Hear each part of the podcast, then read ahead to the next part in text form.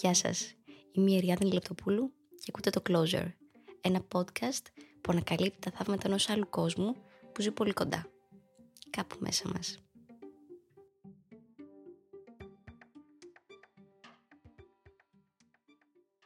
Υπάρχουν στιγμές, συνήθως κάπου εκεί στις τρεις τα ξημερώματα, που μέσα στην απόγνωσή μας σκεφτόμαστε πραγματικά εάν πρέπει να μείνουμε ή να φύγουμε από αυτήν την σχέση. Η κατάσταση όμως περιπλέκεται ακόμη περισσότερο από μία σειρά γεγονότων. Ο σύντροφός μας χαίρει σεβασμού στα επαγγελματικά του, γελάμε πάρα πολύ μαζί του, το προηγούμενο Σάββατο έδειχναν τρομερά γοητευτική και εντυπωσιακή.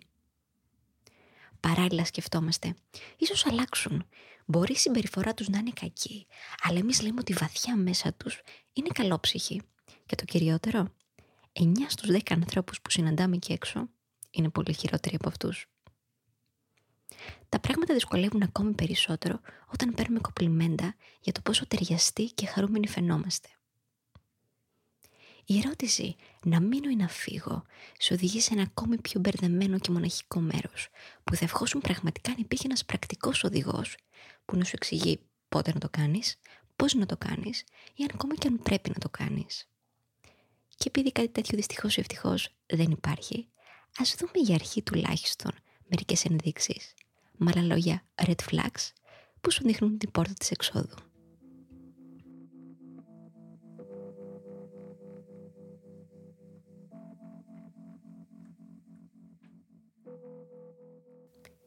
Είναι απρόθυμοι να αλλάξουν. Το να είμαστε με κάποιον που όχι μόνο μας λέει πεισματικά «αυτός είμαι, δεν αλλάζω, να με αποδεχτείς έτσι όπως είμαι», αλλά και που να μεταφράζει αυτές μας τις προσπάθειες ως προσβολή, είναι ένα red flag. Αυτή η αλλαγή που αναφέρω έχει να κάνει με τη θέλησή μας να τους δούμε να αναπτύσσονται και να εξελίσσονται. Να μάθουν να είναι παρόν και να ακούν πιο βαθιά και ουσιαστικά. Να προσέχουν την υγεία τους περισσότερο. Να είναι πιο στοργικοί. Να παραδέχονται τις εθιστικές τους συμπεριφορές και να δέχονται βοήθεια. Να είναι πιο υπομονητικοί με τα παιδιά τους. Να μην μας φέρουν σε δύσκολη θέση παρουσία φίλων ή συγγενών η αγάπη πρέπει να είναι ένα μέρος που δύο άνθρωποι αναλαμβάνουν να εκπαιδεύσουν και να καθοδηγήσουν ο ένας τον άλλον με ένα πνεύμα όμως καλοσύνης και συμπόνιας έτσι ώστε να εξελιχθούν στην καλύτερη εκδοχή του εαυτού τους. Η αγάπη δεν πρέπει να είναι ένα μέρος που χρειάζεται να αντέχουμε ο ένας τις χειρότερες πλευρές του άλλου και να υποφέρουμε σιωπηλά εξαιτίας της έλλειψης κατανόησης και συνέστησής τους, αλλά και εξαιτίας της ακαμψίας τους μας κάνουν να νιώθουμε μη ασφαλείς μέσα στην σχέση. Αυτό μπορεί να έχει να κάνει με το να θυμώνουν και να κάνουν εκρήξει με το παραμικρό, να απειλούν συνεχώς ότι αν συνεχίσουμε αυτή τη συμπεριφορά θα φύγουν από το σπίτι από την σχέση ή ακόμη να αναφέρουν συνεχώς πρώην σχέσεις τους ή να αφήνουν επίτηδες σε κοινή θέα αντικείμενα από παλιότερες τους σχέσεις. Και επειδή δεν ξέρουμε ακριβώς εάν και πότε αυτές οι ας πούμε απειλές γίνουν πραγματικότητα, πότε ο θυμός θα μετατραπεί σε βία, πότε θα φύγουν από το σπίτι ή θα επιστρέψουν σε μια παλιότερη τους σχέση, είμαστε συνεχώς alert, με ένα σύννεφο φόβου όλη την ώρα πάνω από το κεφάλι μας. Οι άνθρωποι αυτοί που βιώνουν τέτοιες καταστάσεις βρίσκονται συνεχώς σε μια επαγρύπνηση και βιώνουν συμπτώματα που τα βλέπουμε και στους ανθρώπους με μετατραυματικό στρες. Τρομάζουν πολύ εύκολα, έχουν προβλήματα στον ύπνο, δυσκολία διατήρησης προσοχής, ευερεθιστότητα. Δώστε προσοχή και εμπιστευτείτε τον εαυτό σας. Το σώμα μας πάντα μας δείχνει σημάδια όταν κάτι δεν πηγαίνει καλά νιώθουμε ότι αδιαφορούν για εμάς. Μία θεραπευόμενη μου κατά τη διάρκεια των χημιθεραπείων της μου είχε αναφέρει ότι η στιγμή που συνειδητοποίησε ότι ο γάμος της είχε τελειώσει ήταν όταν ένιωσε ότι αν πάθει κάτι, ο σύζυγός της θα είναι εντάξει, θα είναι μια χαρά, δεν θα του στοιχήσει ιδιαίτερα.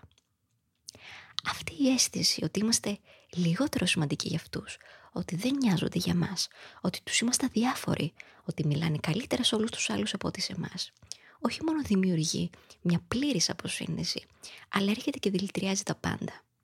Νιώθουμε μικροί και όσο πιο μικροί νιώθουμε, άλλο τόσο αιμονικά ψάχνουμε αυτό το βλέμμα.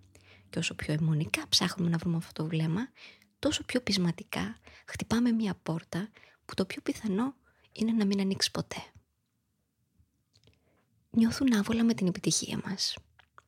Εάν έχετε πιάσει ποτέ τον εαυτό σας να αποκρύπτει πράγματα όπως επιτυχίες και νίκες, επειδή οι συντροφοί σας αισθάνονται άβολα, τότε σίγουρα κάτι δεν πηγαίνει καλά. Σύντροφοι που υποτιμούν τις φιλοδοξίες σας αλλάζουν θέμα κάθε φορά που τους αναφέρετε κάτι καλό. Οι νίκες σας τους φαίνονται αδιάφορες, μπαίνουν εμπόδιο στην ανάπτυξή σας. Σε αυτόν τον κόσμο χρειαζόμαστε καλούς συμπέκτες που θα μας μπρόχνουν στο να αναπτυχθούμε και όχι αυτούς που θα μας κάνουν να βλέπουμε τα μεγάλα μας ως μικρά και ασήμαντα. Μιλάνε με άσχημα λόγια σχεδόν για όλους τους πρώην συντρόφους τους. Εντάξει, σίγουρα μερικές σχέσεις τελειώνουν άσχημα που κρατάμε μια πικρία για κάποια πρώην σχέση μας. Αν ένας σύντροφός μας όμως περιγράφει τους πρώην του ως τρελούς και προβληματικούς, αντί να αναλάβει έστω ένα μικρό μερίδιο ευθύνης που μπορεί να είχε. Πέρα το ότι από εκεί καταλαβαίνει κανείς ότι υπάρχει έλλειψη συνέστησης, κατανόησης, δυσκολίας να παρδεχτούν τα λάθη τους. Υπάρχει επίσης και μια πολύ μεγάλη πιθανότητα να γίνουμε κι εμείς οι επόμενοι τρελοί και προβληματικοί. Δες πως έζησε για να δεις πως θα ζήσεις. Και για το τέλος έχω αφήσει το gaslighting. Υπάρχουν κάποιοι άνθρωποι που είναι εξαιρετικά επιδέξιοι στο να μας ακυρώνουν, να μας χειραγωγούν και να μας περιφρονούν και παράλληλα να προσποιούνται ότι δεν κάνουν τίποτα από αυτά που τους καταλογίζουμε. Αυτοί οι άνθρωποι όχι μόνο μας πληγώνουν βαθιά, αλλά κάνουν κάτι που είναι πολύ χειρότερο. Μας κάνουν να αρχίζουμε να αμφιβάλλουμε για το μυαλό μας και τη λογική μας. Η αυτοεκτίμησή μας αρχίζει πλέον να φαντάζει σαν μια μακρινή ανάμνηση. Το gaslighting είναι ένα είδος ιδιαίτερης συναισθηματικής κακοποίησης και χειραγώγησης και ας δούμε τους τρόπους έκφρασής του. Άρνηση της πραγματικότητας. Δεν θυμάμαι να γίνει κάτι τέτοιο, ποτέ δεν είπα κάτι τέτοιο, από το μυαλό σου το έχεις βγάλει, πότε έγινε αυτό, τα φαντάζεσαι όλα, μήπως δεν θυμάσαι καλά; Ή η υποβάθμιση ενός θέματος. Καλά τώρα, θα αφήσεις αυτό το ασήμοντο πράγμα να χαλάσει τη σχέση μας; Παρά είσαι ευαίσθητη. Μήπως είσαι υπερβολικός; Ή η αλλαγή του θέματος συζήτηση. Πώς σου ήρθε τώρα πάλι αυτή η τρελή ιδέα; Δεν έχει καμία σχέση με αυτό το πράγμα που συζητάμε. Δεν το έχουμε συζητήσει ήδη αρκετά. Ναι όμως, και εσύ πριν από δύο μήνες έκανες αυτό, αυτό και αυτό και αυτό. Ένα σίγουρο σημάδι για να ανοιχνεύσετε εάν όντως βιώνετε αυτού του είδους χειραγώγησης είναι αν φτάσετε ποτέ σε κάποιο σημείο σε μία σχέση που νιώθετε ότι πρέπει είτε να ηχογραφήσετε όλες τις συνομιλίες σας, είτε να γράψετε αυτά τα μεγάλα μηνύματα και να τους τα στείλετε, έτσι ώστε να μην μπορούν να διακόψουν ή για να καταλάβουν επιτέλους τι θέλετε να τους πείτε.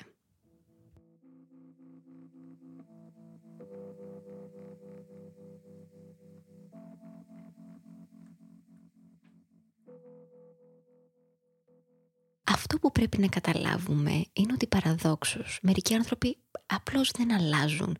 Και αν αλλάζουν, δεν αλλάζουν εύκολα. Και ότι δεν είμαστε απαραίτητα εμείς το πρόβλημα. Η Μάγια Άντζελο είχε πει «Όταν οι άνθρωποι σου δείχνουν ποιοι είναι, πίστεψέ τους. Όταν μας λένε ότι δεν είναι συναισθηματικά διαθέσιμοι ή ότι πάνω απ' όλα έχει σημασία ο εαυτός τους ή ότι είναι δύσκολο να είναι κάποιος μαζί τους, πρέπει απλά να τους πιστέψουμε, αφήνοντας πίσω την φαντασίωση ότι κάποια στιγμή κάτι θα αλλάξει. Όταν νιώθετε ότι κάτι δεν πάει καλά, ελέγξτε το με τον εαυτό σας. Ή ακόμη καλύτερα, ελέγξτε το με τους φίλους σας. Ρωτήστε τους τι πιστεύουν για τον άνθρωπο που είναι μαζί σας. Εάν ζείτε μια ζωή που δεν μπορείτε να πείτε στους φίλους σας για το τι συμβαίνει στη σχέση σας, κάτι δεν πάει καλά. Χρειαζόμαστε φίλους που θα μας πούν την αλήθεια ακόμη και όταν δεν θέλουμε την ακούσουμε. Πρέπει να μάθουμε να φεύγουμε. Το να φύγεις δεν είναι σημάδι δηλίας ή αδυναμίας χαρακτήρα. Είναι ένα σημάδι ότι έχουμε αναλάβει επιτέλους την ευθύνη του εαυτού μας και έχουμε μάθει πώς να μας προστατεύουμε και να μας αγαπάμε. Και έτσι να τοποθετούμε τις ανάγκες μας εκεί που θα έπρεπε πάντα να είναι.